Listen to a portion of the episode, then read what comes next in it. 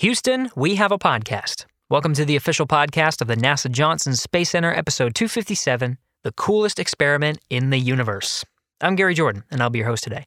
On this podcast, we bring in the experts, scientists, engineers, and astronauts, all to let you know what's going on in the world of human spaceflight. A huge impact at the smallest scale. When you hear quantum science, what's the first thing that pops to your head? Would it be the coldest spot in the entire universe? Would you think that it's just 250 miles away from Earth? Maybe you're thinking about a different state of matter or quantum bubbles. What could only be imagined by science fiction writers is now possible with a facility called the Cold Atom Laboratory, or CAL. CAL is a facility on the International Space Station that allows researchers to dive into amazing atomic and quantum discoveries, which could only be possible due to the space's microgravity environment. Uh, the lab launched in May of 2018 and over the past couple of years has already shown revolutionary breakthroughs for quantum research. Joining us today to discuss CAL, we have two of the best in the field. Dr. Jason Williams is joining us from NASA's Jet Propulsion Laboratory in Pasadena, California. Jason specializes in developing light pulse atom interferometers and optical atomic clocks and how to use them in space.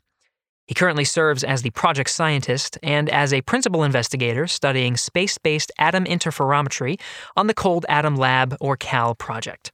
During his time at JPL, he's been awarded both the Lew Allen Award for Excellence and the NASA Honor Award Early Career Public Achievement Medal for early career contributions to the field. Jason received his PhD from Pennsylvania State University in 2010, studying ultra cold Fermi gases, and held an NRC postdoctoral research appointment at JILA and the University of Colorado, uh, developing high precision optical lattice clocks before joining the Quantum Sciences and Technologies group at JPL in 2013. We also have Dr. Nathan Lundblad, who is a professor of physics at Bates College in Lewiston, Maine. Before he did a PhD in ultra cold atomic physics at Caltech, working in a lab at JPL, and a postdoc at NIST, Maryland, applying uh, cold atom techniques to potential quantum computing architectures. Majoring in astrophysics at Berkeley as an undergrad, thinking he wanted to be a radio astronomer beforehand, he changed his mind once he got to play with lasers and was pulled into the atomic physics side of things. At Bates, he maintains a low temperature physics lab where he works mostly with undergraduate researchers and also maintains a collaboration with NASA JPL to use the Cold Atom Lab facility aboard the International Space Station. Both Jason and Nathan will be shedding light on the Cold Atom Laboratory on this episode. They'll be talking about what it is and the impact it's having on us in the present, as well as what it will have in the future. With that, let's discuss the coolest experiment in the universe. Literally. Enjoy.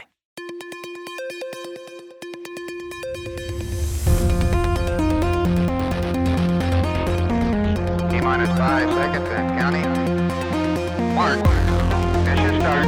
T0. Launch commit light circle correct. There she goes. Houston, we have a podcast. Jason and Nathan, thank you so much for coming on Houston. We have a podcast today.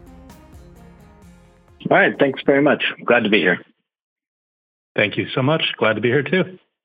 All right. Uh, the coolest experiment in the universe. That's what we are talking about today. And of course, uh, the idea here is is we're getting into some some quantum mechanics, quantum physics, and I'm absolutely going to be leaning on you to help me uh, and our listeners gu- uh, and guide us through uh, just what is this and why this is important to the International Space Station. But to me, you know, of all the things that you could pursue, this one uh, it, it's very intriguing, but to me, it just seems so so difficult. So, uh, I wanted to first start with you know who it is, who it is that we're talking to, and and why it is that you pursued this uh, quantum physics and what's so interesting about it. Jason, I want to start with you. Can you talk about um, what led you to, to your, your education and, and your passion for this kind of research?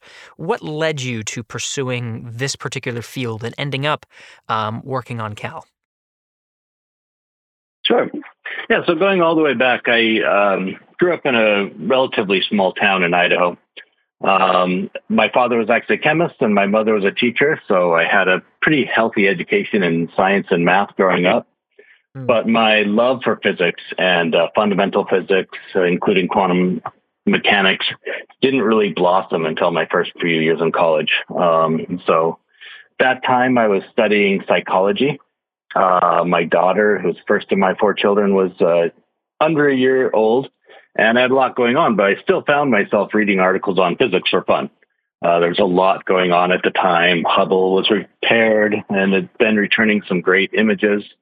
Uh, exoplanets had just been discovered, uh, and there were some rumblings in this field of ultra cold atomic gases that the new face of matter might be discovered or might not, might be impossible. And so I decided to switch to physics because it was just so interesting and so promising at the time. Uh, worked in high energy physics and undergraduate at Idaho State University. And then um, after that, went to grad school, and there's where I knew that I wanted to study ultra cold gases. Um, and so I worked with Ken O'Hara at Pennsylvania State University, studied some ultra cold fermions, making some really cold molecules, and then went to work with uh, Jun Ye's group in JILA, making um, one of the most accurate and precise clocks at the time, um, using an optical transition in strontium. And all that really came together for me to want to work with NASA to look in fundamental physics and specifically use quantum mechanics and ultra cold gases to do that. Wonderful, wonderful. Um, yeah, very interesting stuff. Great to have a f- fellow Penn Stater on. Uh, so this is going to be a very, very interesting uh, conversation, I think. Uh, Nathan, a, li- a little bit about your background as well. You, you, uh, what, what exactly led you to this? Um, seems like ul- these ultra cold atomic physics uh, seems to be uh, that passion seems to be shared w- with you and Jason. Talk about what led you down that path. Sure. Well, there's some similarity there. Where my mom was a teacher growing up, and I had a curiosity about science growing up as well. I had an uncle who gave me a copy of this book called A Brief History of Time by Stephen Hawking, which was a big popular science book in the 80s and 90s. And I didn't understand much of it, but it kind of set off a, a little spark in my head that like there were some secrets here that needed to be uncovered and figured out. And so I went out to college thinking I would major in physics and maybe do astronomy or be a radio astronomer like the Jodie Foster character in that movie Contact that came out when I was in college. But along the way, when I was in college, I worked in a lab that had uh, some lasers and tabletop experiments with lasers. And I really got uh, excited and motivated to build my own experiments and then be able to do experiments in a lab. Uh, honestly, playing with lasers it was, it was kind of a, a, mad scientist vibe as a as a college student, being let or being allowed to play with these things. And it turns out the lab I was in was doing atomic physics, studying the properties of cold atomic samples. And so when I, when I went off to graduate school to study more physics, I ended up getting routed into looking at the physics of what happens when you get really, really cold. And I got more and more into this as a, a PhD student. And then as a graduate student, I studied how to use these cold samples, ultra cold samples, to maybe build the bones of uh, what's called a quantum computer, which is getting a little more traction these days. And since my uh, time at a national lab, I've been at Bates College in Lewiston, Maine, doing ultra cold atomic physics there, and with them, my students, and also collaborating with NASA on this project. Very interesting. So so let's let's pull back for the both of you. There's something there's something that was intriguing you both on um, not only atomic physics, but then this idea of what happens when you when you cool atoms a significantly a significant amount, and then there's this idea of quantum. Uh, Nathan, I'll, I'll I'll pass to you to just sort of give our listeners just a high level what's happening here. What what is what is happening with the atoms when you cool them down, and then what truly is quantum mechanics? The way I like to think about about this is that the way we learn about atoms maybe the first time, and maybe the way I sort of even think about atoms most of the time is that there are these little point particles zipping around the room, bouncing off of each other, and they're like little billiard balls. And that's how we usually think about what matter is. It's like little, very, very small versions of balls or chunks of stuff that we encounter in our daily life. But the weird part about physics is that when you get them colder and colder and colder, they start behaving in really different ways and they start behaving like waves. And we've all encountered waves, you know, the beach or, you know, sound waves. So we know that matter can behave like a wave like that. But you know, at the end of the day, with a water wave, it's still water molecules bouncing around and touching each other, kicking around in the ocean or something like that. When we cool these gas samples down further and further and further, they actually behave in ways that are pretty crazy. They can actually pass through each other, tunnel hmm. through each other, interfere with each other in ways that are is just totally counterintuitive to you know us big humans. Like if I run at you, you know, I run at a wall, I don't tunnel through it. I don't interfere with the wall or anything crazy like that.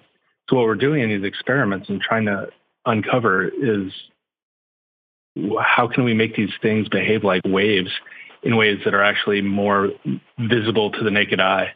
And the trick to do that is to get things cold.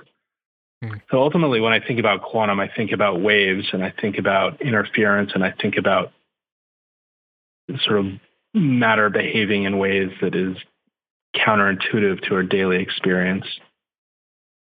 Okay, I understand. You have this understanding of what's happening at the atomic level and what uh, what defines yeah. what defines the universe and, and what we understand about it. But this this idea of quantum is just it, it defies what we perceive as how the universe works. Is that am I interpreting that right?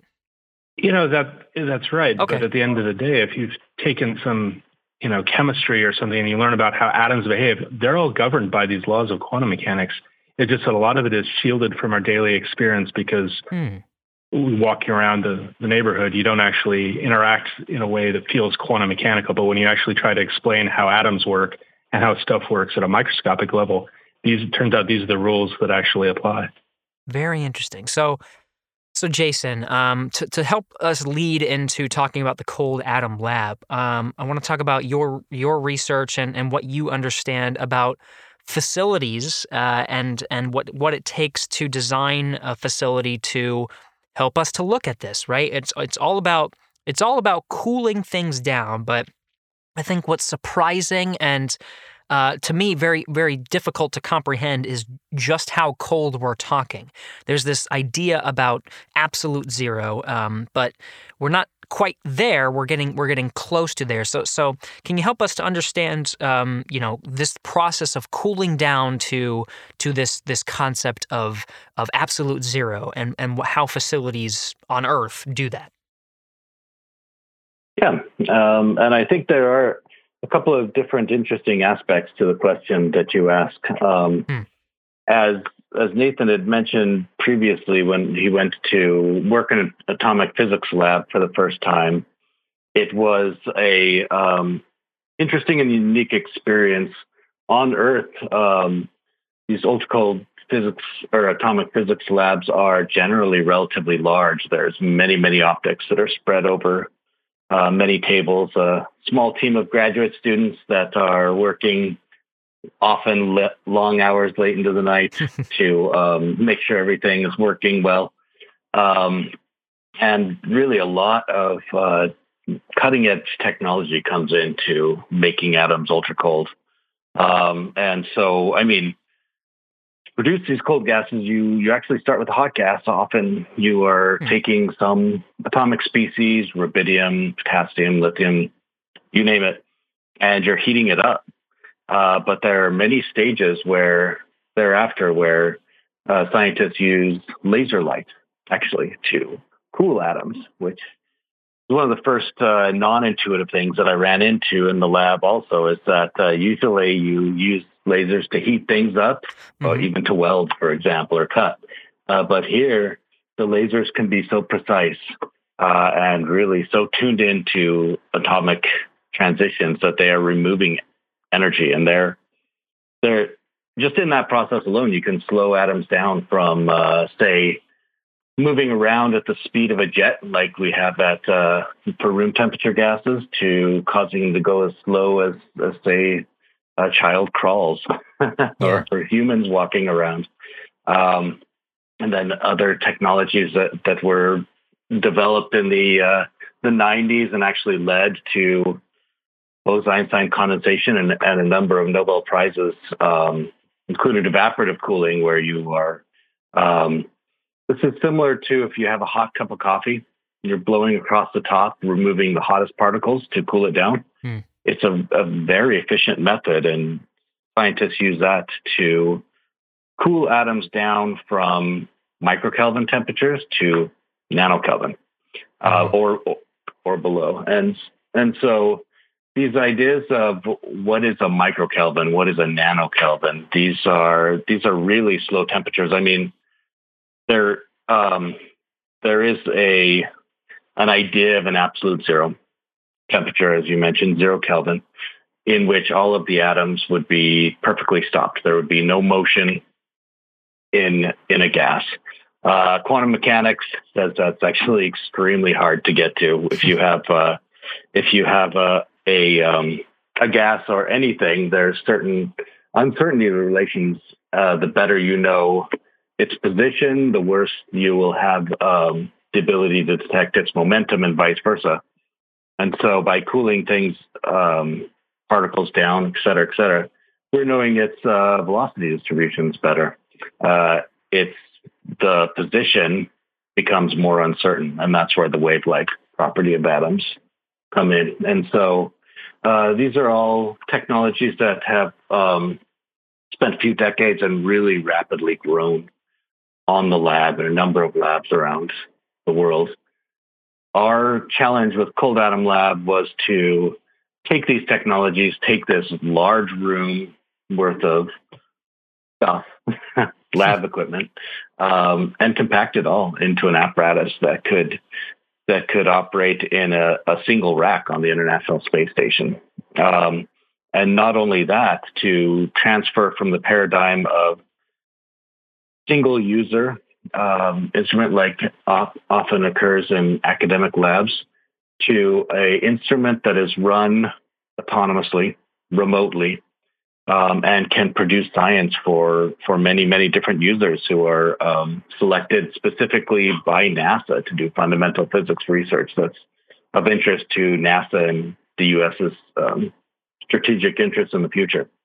Uh, so there were was not only a, a, a, development on the instrument side to take uh, commercial components, uh, miniaturize them, but also a uh, maturation on automation of how these experiments work and, and a bit of a culture shift to uh, to make it work out well for NASA. Um, but yeah, it's all worked out very, very well. And I, I mean, a very large part of that comes not only from the team, uh, JPL, and support of our sponsors, but but all of the PIs have um, have really enabled the research that we're doing on Cal we talk to a lot of uh, PIs on this podcast, and that is uh, by by and large of, of, one of the most common themes is this idea of taking um, some technology and and this complicated technology that takes a lot of energy, a lot of space on Earth, and then coming up with some fancy engineering way to to make it work. And I do want to dive I do want to dive into that a little a little bit more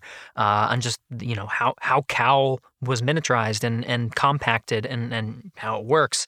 Um, to better understand though this this concept and, and why we're doing this though, Nathan, I want to go to you for a second because and and continue to explore this. Um, this idea of, of quantum mechanics and, and what's happening when you cool these these atoms one of the things that Jason just mentioned was um, this this Bose-Einstein condensate, and I find this very fascinating. This because this is um, it, it's uh, wh- how it's characterized uh, is is a fifth state of matter. Can you help us to understand what exactly that means um, in terms of physics sure. and relations to other and uh, to other matter? Way I usually like to think about Bose condensation is just imagining a bunch of atoms bouncing around in a box, kind of like the molecules in the, the room you're sitting in. And if we make them go slower and slower and slower, the laws of quantum mechanics actually blur out where they are, that they behave more and more like waves. And eventually that kind of that blurriness or the uncertainty of where the atoms are becomes so big that it actually overlaps with the other atoms in the box. Mm. And a, a critical temperature or critical speed, you can't actually say that you've got one atom here, one atom there, one atom over there. They actually all are everywhere in that box at the same time. Sometimes people call it the formation of a super atom. I find that a little confusing. I don't really know what that, that means, but I think of it as all the atoms are located everywhere. It's like a collective state that's formed where they're all acting together, all acting in concert with each other, and they're not located in any one spot. And when this happens, it, you have to get below a critical temperature. And a critical temperature is pretty familiar to anyone who's tried freezing water or boiling water, right? It's a temperature where something really special happens to a substance. And with the gases that we use, when we cool them down below a critical temperature, they form this collective distributed state where all the atoms are everywhere in the trap as opposed to one side of it or you know an atom here an atom there and that's is how i think of what the phenomenon of bec or bose-einstein condensation it's called a fifth state of matter because even though it's still a vapor and it's still a gas it's behaving fundamentally differently than any kind of gas that you would encounter in daily life hmm. okay it's about its behavior now in terms of that, right? To, to help us to, to eventually lead to this cold atom lab, this idea of a Bose-Einstein condensate, can you talk about the research done on facilities on Earth um, to explore this fifth state of matter? Uh, and then uh, this is a two-parter. The second, the second one that helps us lead into that is what is intriguing about microgravity and exploring quantum physics there and Bose-Einstein condensates in microgravity, that became intriguing to you as a researcher?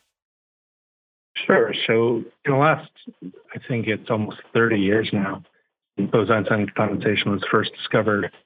There's been a, a really explosive growth in the number of labs around the world studying it. There's probably, I'm going to guess, between 50 and 100 labs around the world that can actually achieve this state of matter on any given day.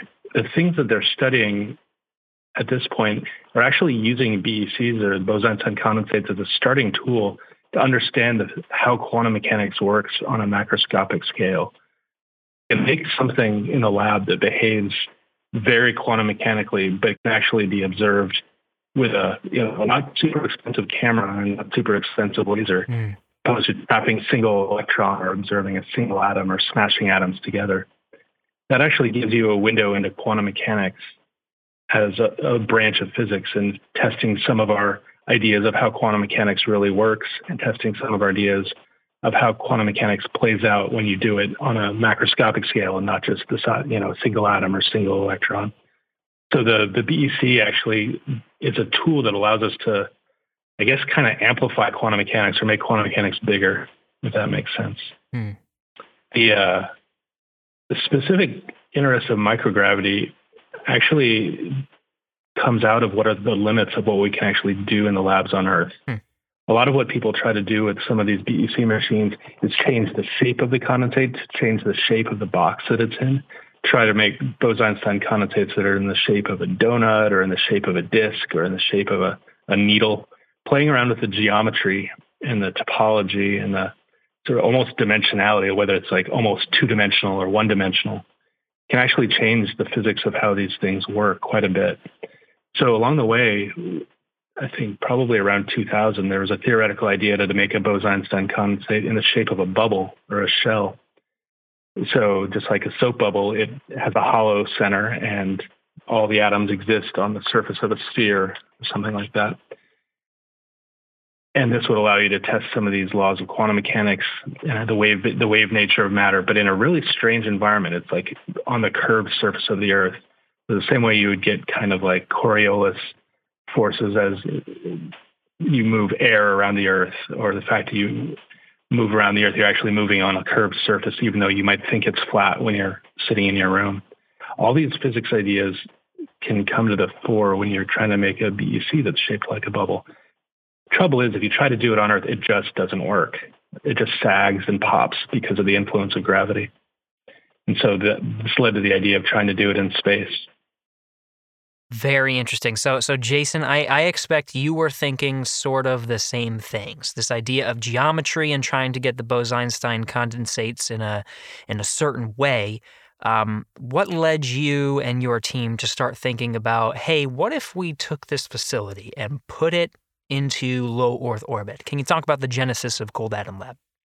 Yeah, I can certainly talk about that. Um, but I, I, wanted to mention that uh, geometry is um, is is very enabling in in space. Uh, hmm. That actually was not one of the first realizations of uh, the use Ah. of cold atoms in space. That was, uh, I'm going to say, sort of the genius idea of Nathan to to bring this. Um, that the original ideas of why you go to go to space uh, have been thought about for for decades now, um, and one it, it was recognized fairly early that um, we we can cool these atoms on Earth, but there are certain limitations. You always have to have hold the atoms in a trap of some kind, generally by magnetic or optical fields. And the strength of that trap is defined by gravity on Earth. Uh, if you make the trap too weak or um, perturb it too much, then atoms can easily spill out and you'll lose your atoms altogether. By going to space, you can actually achieve regimes where atoms can get colder.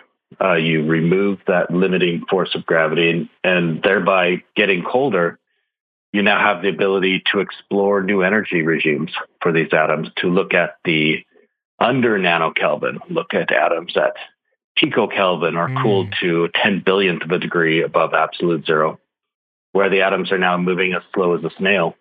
And what that brings with it is that many of the the emergence of of uh, interesting dynamics in physics is slowed down to levels where you can can take pictures of them.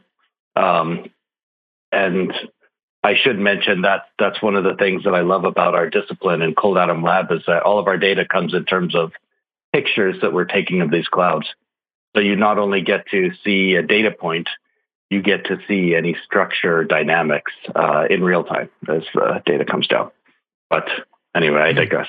Um, and then another uh, another interesting benefit of microgravity is that uh, on Earth, if you want to do some studies of two different types of atomic species, rubidium and potassium, for example, is used in in Cal.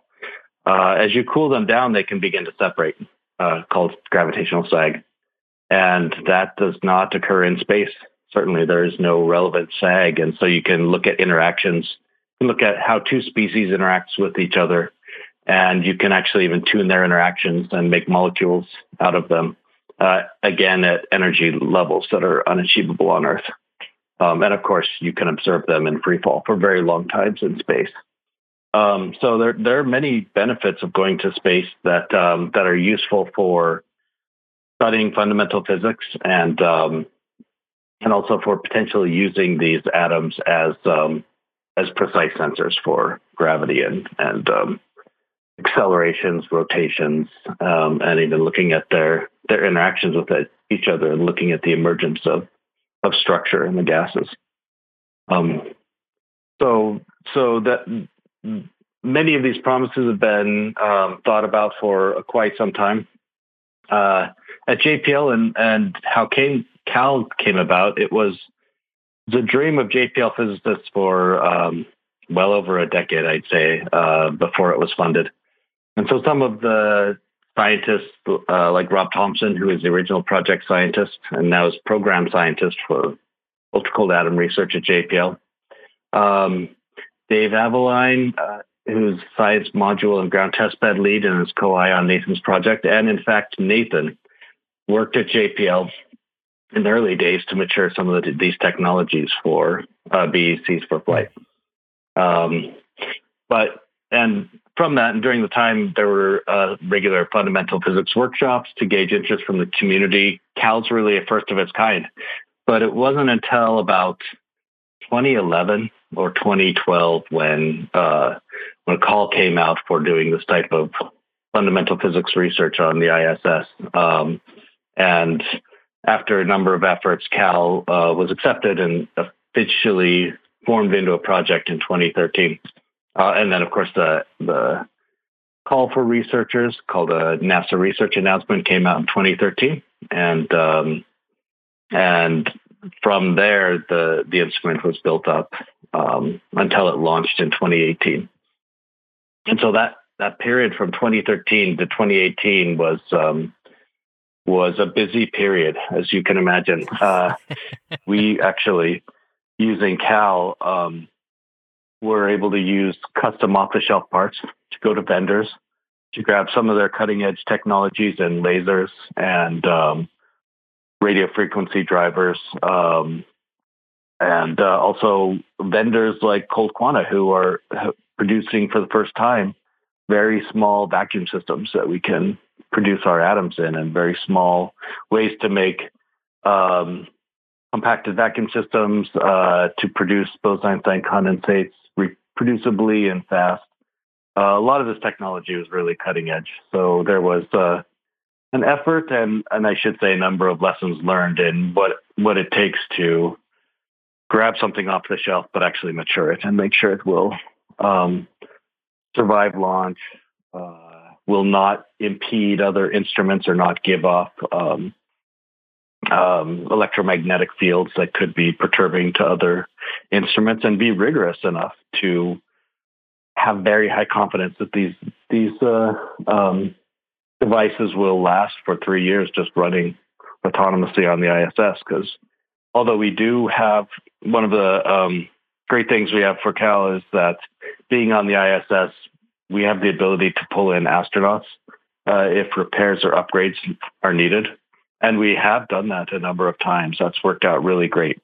Uh, we try to minimize that. The Cal generally is um, a system that's designed to work without regular astronaut um, interface. And so, um, so yes, the, this miniaturization effort was also a technology maturation effort to try to make it more robust um, and a lot of the uh, the technologies like lasers, um, the lasers that we're using had not been flown before, and so it, it was a it was an interesting but now a uh, enabling effort. We ha- now have a very nice baseline of the technologies that uh, that that are ready for a number of other sp- spin-off missions or relevant missions like Cal. Um, yes, we launched in 2018, and uh, Cal's been making Bose-Einstein condensates almost on a daily basis ever since that time. It's been going really well. We've gotten um, we've run um, tens of thousands of experimental runs for our PIs and gotten a, a lot of really great results out of of Cal in that time. That's got to feel good, but I bet I, I oh, bet it, particularly after that uh, at uh, that challenging time that you were talking about the the construction of Cold Atom Lab and really pushing the limits of, of design and engineering. Oh yeah, it had to feel really good to see that thing launch to the International Space Station. Uh, did you get to actually go out and see it?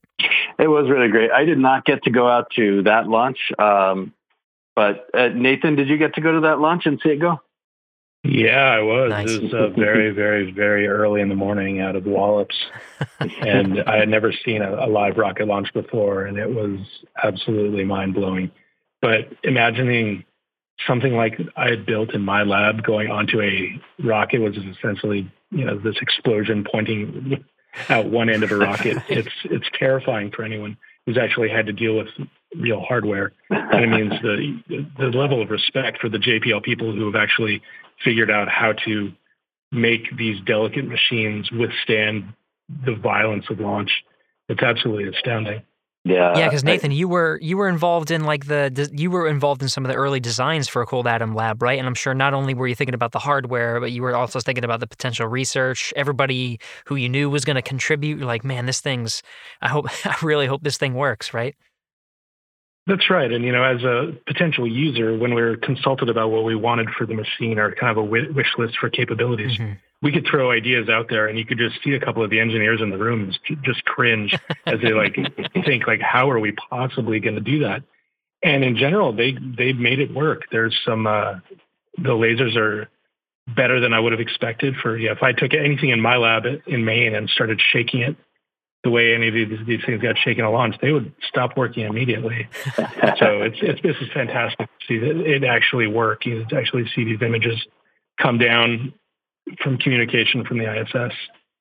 Yeah, yeah so let, us explore that a little bit. Oh, go ahead, Jason. Sorry, I before say, I go into my next question. I did get the chance to see a launch of um, a spare science module that we put up, which is the the heart of the the instrument includes a vacuum system on a, a later launch in 2020 and it is a exciting experience but there is a long period where you're holding your breath, as Nathan had mentioned, while you're watching this rocket. And they're they're seeing one in real life. That was also my first. There, it's a striking experience. They're very loud and very dramatic. So I'm always interested to hear about for the uh, the, the researchers and investigate investigators uh, because I feel I feel like it's it's just a different experience from from the typical you know like for, for just someone in the public watching a rocket launch it's it's a it's a fascinating experience. You feel it you um, you can see it. It's just a it's it's just a marvelous sight. I've gotten to see a couple of launches myself but I think the the emotion behind knowing that something that you poured so much energy and time and effort into is on that rocket. I just feel I that's that's something that I always find extreme very fascinating to to researchers. Yeah, absolutely. Did you guys have those emotions, right? Those, yeah, because uh, just you know, I, it seems like the first rocket launch that you got to see was something that is it's it goes beyond just your typical viewing. It's something that you're you have an emotional tie to. Yeah, absolutely, and you summed it up very well. We that's right, and um, we uh, we have uh, we've worked very close with these apparatuses for for many many years, and uh, we also have a pretty good sense of uh, of what type of environment it's been in, uh, clean room environment for the last uh, mm-hmm. years, um, and have. I think each of us have some experiences, maybe during our grad school years, where there was a one small issue that uh, delayed our, our research for six months or more. So it's it's uh, it's uh, actually for a, couple of days until it's everything was ex- installed and working properly. It was uh, a lot of emotions for for me at least. I uh, it's it, it's never really a smooth ride, right? Wouldn't it be nice if it was? But especially on something uh, that's so novel and it's a it's a first, you know, you're always going to have those bumps. But um, as you mentioned, uh, like you said, you got it installed uh, through through some of those emotions, through some of the difficulties, the obstacles, and and and you got it up and working. Jason, tell us about the operations of Cal. You, you mentioned making Bose-Einstein condensates on a daily basis. I mean, you're you're running this thing seems like all the time. So, what's it like from the operations perspective of of you know continuing to to create these this fifth state of matter? Yeah. Um, so we we produce Bose-Einstein condensates on a daily basis. Um, in fact, it's uh, it's one of our first steps in after we start up each day uh, to calibrate the instrument and make sure that it's all running well. So um, the instruments on the ISS, uh, we we actually command it remotely from the ground, uh, and in the early days, this was all operated uh, by operators and the missions operations team uh, from JPL, a, uh, a com- command center in the JPL. Um, during the uh, pandemic, we actually very quickly switched over so that the entire team could run the instrument remotely from our own homes or wherever we needed to in order to get the instrument going. And so this is uh, not 24 7 operation. Um, mm-hmm. The instrument we we can start up each day, which uh, includes turning on lasers, warming things up, and heating up our atom sources, um, et cetera, et cetera. But uh, the the operators are provided a set of so-called tables, uh, and basically what this is is it's a time-ordered list uh, that tells uh, that runs through a sequence of what what your magnetic fields should be at for a given stage, what your laser frequencies should should go to to cool the atoms just right, um, and and what uh, you need to evaporatively cool the atoms, for example.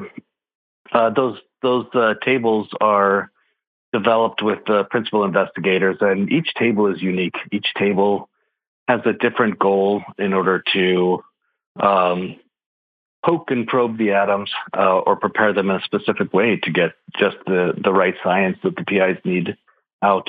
So uh, we run generally one one table, uh, probe the atoms one time uh, every minute, and then that's a destructive process. the once we take pictures of the atoms, they're destroyed and it starts over again. But the instrument is repeatable enough that you can just take the same same picture over and over again and and essentially get almost exactly the same results every time. Um, and so we do those are the operations that uh, we do every day. Uh, even now, uh, we often operate um, remotely, even from JPL, because uh, we have a system where uh, the operators and myself and the science team can see the data coming down in real time, and we can tweak mm. and, and probe change as needed. So there's there's actually minimized amount of time that we're down or that a table doesn't work out correctly. We we have really fast feedback. Um, it's been really great experience. It, that actually was not obvious that we'd be able to run in such a smooth way with uh, potential delays to communicating to the ISS. Um, there were concerns that that we might have to, we might not be able to operate in such real time, but it, it has worked out really great. That's really good to hear, and that's a lot of science over a lot of time. So let's let's let's explore exactly some of that research and and what we've learned, what we're doing. Nathan, we'll start with you and your research. Tell us about you. You mentioned um, you know not only helping with the facility itself, but being a user. What was it exactly that you wanted to use Cal for? Um, what was your research? So probably since I was a graduate student, I had known about some proposals from the, the theoretical physics community about what it would be like to make a Bose-Einstein condensate that was in the shape of a bubble. And at some point, I had uh, filed away this idea in my brain that was like, yeah, that's neat, but you're never going to be able to do it because of the influence of gravity on Earth. And when NASA came out with this call for proposals for potential users of a, a free fall science machine putting Bose-Einstein condensates in orbit, I immediately thought, hey, this is one kind of killer app that I could think of. So we wrote this proposal saying, hey, this is going to be one neat idea that is only possible if you could get into a, a lab that's in perpetual free fall like the ISS. So over the course of the first few years of the project, where before Cal had gotten launched and even into launch, it was basically my students and I and some others developing a lot of computer models of what it would actually be like to try to do this. So that involved modeling the, the magnets on the ISS, how the traps work on the Cold Atom Lab machine, and how this bubble creation process could actually work. Because it had been attempted on Earth and didn't work for the reasons I said before. Gravity just pops these bubbles. So we spent a few years essentially building up a model on our computers of how it would work. And then once Cal launched and was proven that it was a working machine, we started getting data weeks where it would be like maybe we would do bubble physics or these bubble inflation attempts for about a week and then analyze the data. And then maybe three or four weeks later get another week on on the machine. Essentially doing a back and forth between my college and or my group at Bates in Maine and with the folks at JPL where we would send them new ideas to try new tables to run and they would come back to us and show some things that they were seeing from the machine and we would iterate from there. And given the time delay, the way it would actually work most days is that I would have a conference call with a guy named Dave Aveline at JPL in the morning, you know, when he got to work. So it would be about noon my time. We would develop some tables. He would run them, and then around uh, nine or ten my time, so end of the day on the West Coast, some of the screenshots of the data would start rolling in. So I would be putting my kids to bed or giving a kid a bath at my house and I would get a text message from Dave sharing a screenshot of some of the things he was seeing. Mm. And I remember the, the first inflated bubbles we saw came when I was actually just settling down for the night after putting my kids to bed and just feeling so excited this was actually working and couldn't wait to try it again the next day. That's amazing. So what, um, you, you know, you, you, talked about uh, the geometry and, and, playing with it and, and getting them into these shapes, but um, fr- from a research perspective, why why do that? Why why is it important? Why was it scientifically interesting to research uh, these atoms, these super cold atoms, in this bubble formation? So, the main interest of doing this kind of thing really comes from the fact that atoms that are confined to the surface of the sphere behave a little differently than the ones that are just in a regular box or container. And one way to think about this is just moving around on the surface of the Earth.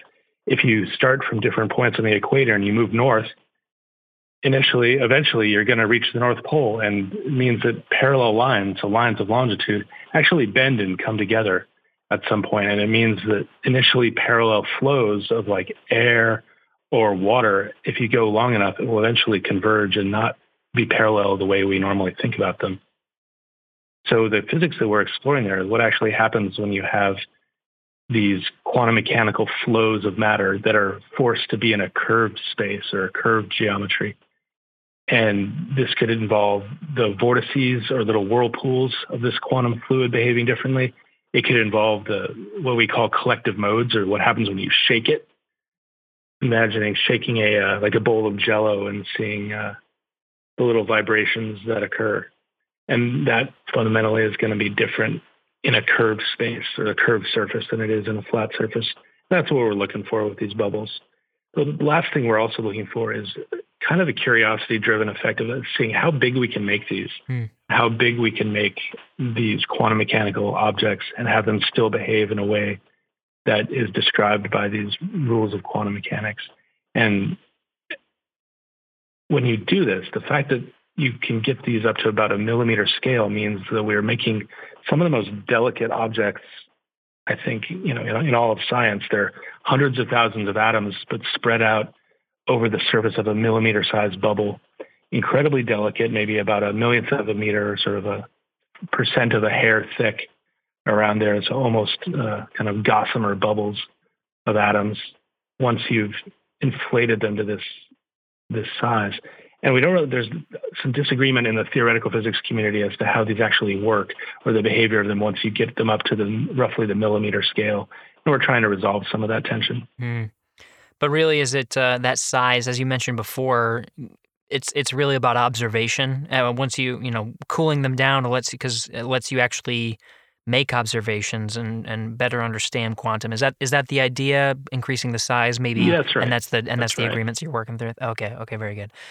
Um, there's there's some interesting links to uh, the physics of turbulence and the physics of fluids, and trying to understand how fluids work when they're confined to these bubble shapes. Hmm. And these are ideas or collaborations that have emerged since this proposal. They they weren't necessarily there at the beginning when we were proposing this idea, but as we've given conference talks and talked to people around the, the world about this. We've gotten people reaching out to us saying, hey, like, if you can actually make these, here's some ideas of ways you could explore the physics of quantum turbulence or the physics of little whirlpools or vortices hmm. in these samples. And it's really broadened our, our vision for what we can do. Is that uh, one of the things I noticed about um, what's what's interesting about these ultra cold atomic physics um, was the, these ideas of superfluidity and superconductivity? Are is that sort of what you're referring to, or are these different concepts? No, for sure. And superconductivity is this idea that below a critical temperature, electrons can flow without electrical resistance. Mm. Superfluidity is a very similar idea that below a critical temperature, you can have liquids or gases that can flow without viscosity. Think of, you know, the honey being a very high viscosity liquid or motor oil being a very low viscosity liquid. Below some critical temperature, you can have flows that have no viscosity. And if you can make one of these boson Einstein condensates, they, they, they do exhibit superfluidity. And trying to figure out how superfluidity works when it's confined to the surface of a sphere is pretty neat because one kind of one fundamental property of being stuck in a sphere is that if you walk all the way around it, you come back to where you started.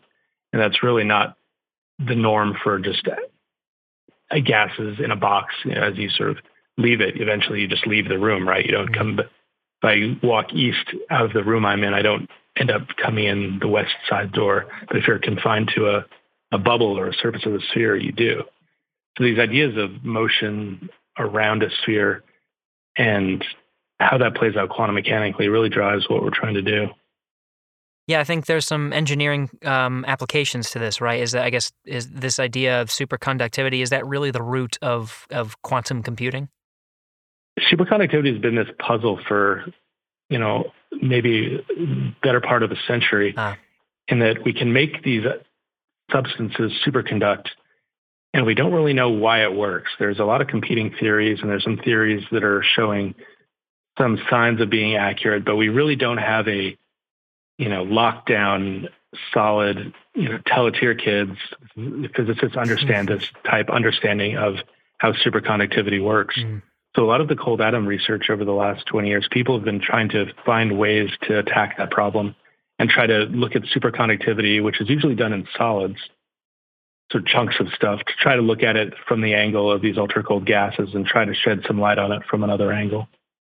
Okay, uh, so so definitely more research needed. Okay, very I understand, and and of course, Nathan, you're you're one user, and um, Jason, you sort of uh, you sort of alluded to the fact that um, you know, the, to to open up the Cold Atom Laboratory for for more research and even uh, you know beyond these bubbles. One of the one of the interesting things is to about putting the a cold atom lab in space is the idea to make it um, uh, quite literally the the coldest place in the universe, getting so close to absolute zero. I think closer than any um, ground-based facility. So, um, you know, eh, that getting getting super cold, and and then some of the other research that you've seen um, for some researchers using this facility. Can you give us uh, a range of activities that have been happening in Cold Atom Labs since since it was uh, brought up the station? Sure. Yeah. Um, so this co- quest for ultra cold is actually one of the one of the um, interesting and uh, large goals for a couple of our principal investigators. The the fact that we're in, now in microgravity, there's an ability to manipulate atoms and try to get them colder, is in itself an interesting question. And so there's two PI teams. Um, Nick Bigelow leads a uh, consortium. Um, he's from University of Rochester, and Cass Sackett from the University of Virginia are both working on so-called quantum control. And this is the way method of using the unique properties of these Bose-Einstein condensates to actually control and manipulate them to get them into the right state at the right temperature, to uh, form them into the right shape, um, and really control these gases at unprecedented precision.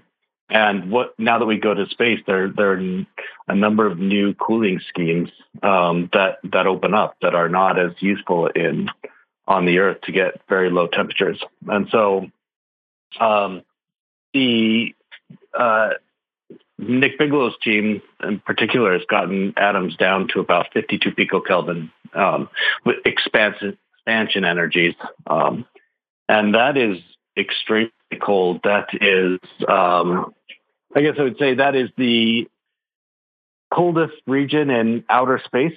And uh, there's there's one other group that is comparable that uses a very large drop tower to achieve microgravity on the Earth. That has that, that is in uh, Germany that has achieved 36. And so there, um, this, the work that's going on in Cal has uh, started, but that is um, their efforts to, to go further and further in, in, next generation. We're we're really in the near future looking to try to get to picokelvin temperature regimes, and with that, your atoms uh, are effectively stopped, are going extremely slow. Studied now in the free fall of ISS for a long amount of time. Um, hmm.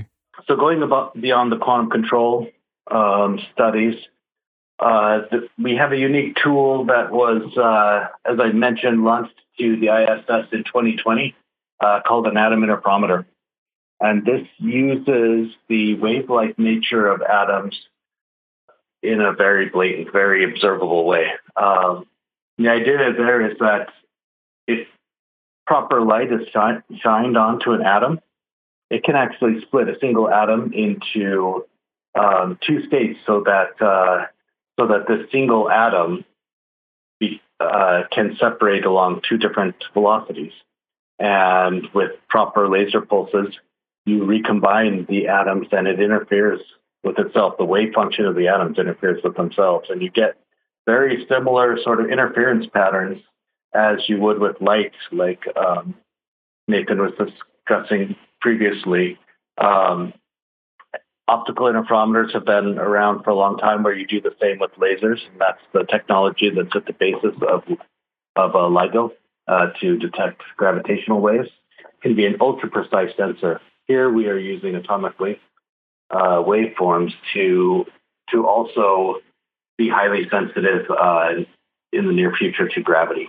And so this is a technology that's being matured by Nick Bigelow, Cass Sackett, and myself in order to um, use atom interferometry to be very sensitive to gravity. And now we have two species, rubidium and potassium, on the ISS. And um, we're using this to try to um, mature the technology for eventually looking at possible differential signals. Does rubidium and potassium are they affected differently by gravity? Einstein's general relativity says that they should not.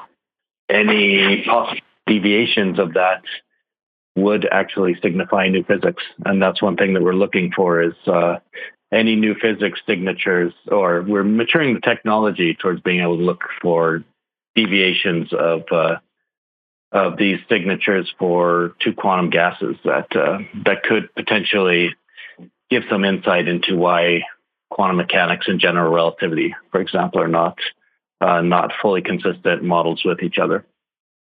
Uh, and then finally, having gases in space that can interact with each other. Um, there's a group by Nobel laureate Eric Cornell and, and Peter Engels that are study, studying the quantum three body problem, where uh, gases of potassium have this unique feature where the interactions among particles could be tuned uh, with a simple magnetic field.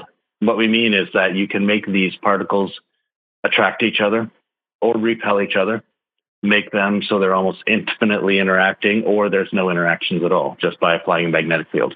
It's really great. And with that, you can we can form them into molecules or back um, in a very controlled way. And these molecules are very weakly bound. So-called halo molecules are much larger than anything you could form on Earth. So their team is is studying few body physics. How do these ultra cold gases um, behave in space?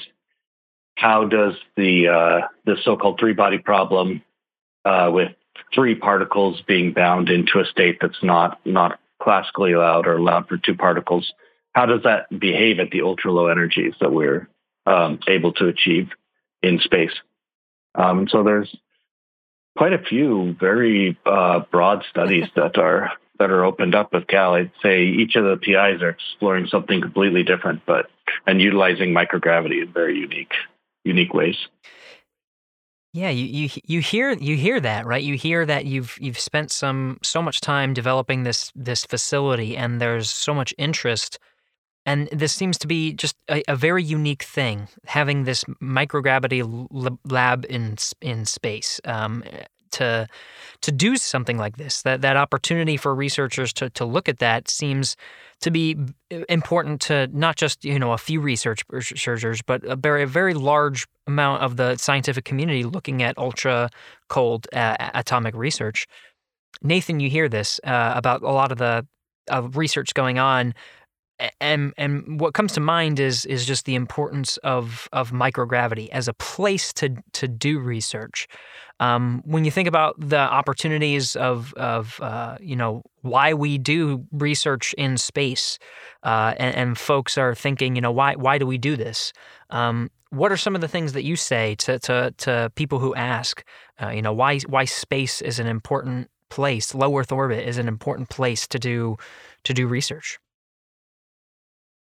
Well, I think the first answer I usually give depends uh, on how old they are. You know, if they're if I'm talking to teenagers or younger, just the fact that we're doing it in space immediately is justification in and of itself. Just because you know, I think there's a visceral understanding of that that that space is a very intriguing place to go. But thinking about it more realistically about why we actually want to be up there, I think of being in space or being in in orbit around the Earth as being the ultimate sort of clean laboratory for us.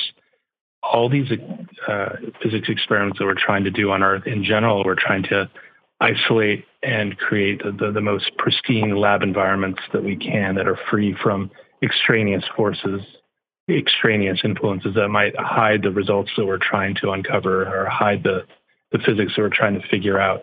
And by going into free fall and you know potentially later on exploiting the vacuum of space, you can actually get that sort of clean lab or sort of pristine lab quality without having to struggle for it on Earth. It just comes with the territory of being in orbit in space.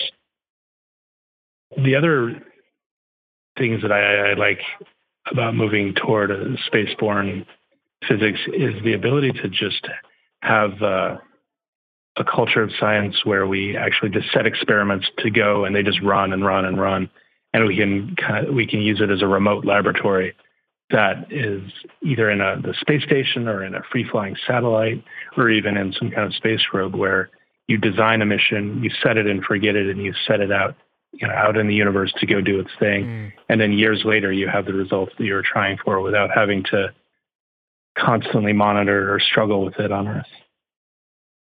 So, uh, so Jason, let me let me let me toss to you to to to wrap us up and and thinking about that, leading off of you know why we do this research. Just I wanted to end with this thing with this idea of of what's next. Um, you know, you, there's been a lot of research. You're using um, Cold Atom Lab. Uh, the design life, I think I remember you saying, was three years. Um, so, so, what are your hopes for not only Cold Atom Lab, but for continued ultra cold atomic research in space? Not only is this the first time we're looking at this fifth state of matter called the Bose-Einstein condensate in space, uh, it's also notable that unlike the other phases of matter that we know, Bose-Einstein condensates do not naturally occur, as far as we know, in the um, in the universe, first fully man-made phase. Um, and so there is a lot to learn from this. Uh, but even building from that um, and going from the fundamental physics questions, which are significant. I mean, with the cold atoms, we're trying to look into fundamental physics to answer questions. Um, tying together quantum mechanics and and general relativity, trying to understand why um, a potential link to what is the the nature of dark matter and dark energy. There's uh, there's a number of hmm. investigations that have been pursued so far, um, and things like that. On the more applied side, quantum technologies are being um, built up and matured as a new class of technology and sensor that will influence our daily life in the future. I believe the uh, the ability to use the control that we have with ultra cold atoms and uh, utilize unique quantum properties will bring us sensors and um, capabilities that I think are, can go far beyond what we can achieve with classical systems in the future. So things like atomic clocks have, have been have changed our life as we know it right now. I mean, GPS alone has been enabling uh, for mm-hmm. many applications. The next generations of, of sensors, those were just the beginning. The next generations of sensors are going to have levels of precisions that clocks will have to have um, not only read out a time, but it will be in relation to where you are on the Earth, for example, because it will be that sensitive to the gravitational redshift um, applications for navigation and um, and yes, as we get ultra high precision um, application and the ability to see new physics popping up, I think will be really interesting in the future. So, so I yeah, I see this as a, a very healthy subdiscipline that, that's growing up these studies in space, and uh, I really hope uh, what we find from Cold Atom Lab will uh, will have a very healthy heritage uh, for the future. Yeah, absolutely. It's very clear to me, right? There's so much going on, so much to explore, and and this idea that you mentioned of of you know just just really continuous research. There's so much that you can just kind of keep going. Um, it's uh, there. There's it seems to be a good justification for for why we're doing this, for why we're sending it up in space. There's there's just a lot. Um, Jason and Nathan, thank you so much for coming on Houston. We have a podcast. I, uh, I, I'm, I'm definitely not uh, an expert in quantum mechanics, but um, you guys helped me to really understand what this is and, and why it's important. And just the applications are are unbelievable. So thank you for coming on and talking about Cold Atom Lab and, and what you're doing up there and and, um, and explaining to us why, you know, this is this is important stuff to do. I appreciate both of your times. Thanks. Thank you. Thank you. Houston, go ahead. Stop of the space shuttle. Roger, zero G, became tower. a feast for all It's actually a huge honor to break a record like this. Not because they are easy, but because they are hard. Never Houston, welcome to space. Hi, Pat Ryan to do the wrap up today. Gary got Nathan and Jason to go into some great detail on quantum physics today. I think they did a really good job explaining some complicated stuff. You can learn more about Cold Atom Lab and other experiments on the International Space Station by going to research at nasa.gov/iss. There's a tab there called Research and Technology. It'll tell you everything you need to know. I'll remind you that you can go online to keep up with all things NASA at nasa.gov. Fact is, you can get all the NASA news you want delivered to you every week if you go to nasa.gov/subscribe to sign up for the NASA newsletter. You can find the full catalog of all of our podcast episodes by going to nasa.gov/podcasts and scrolling to our name. You can also find all the other NASA podcasts right there at the same spot where you can find us, nasa.gov/podcasts. This episode was recorded on July 28, 2022. Thanks to Will Flato, Gary Jordan, Heidi Lavelle, Belinda Pulido, Jaden Jennings, Brianna Quintana, and Chelsea Bayarte for their help with the production, and to Nathan Lundblad and Jason Williams for the enjoyable education on quantum physics. We'll be back next week.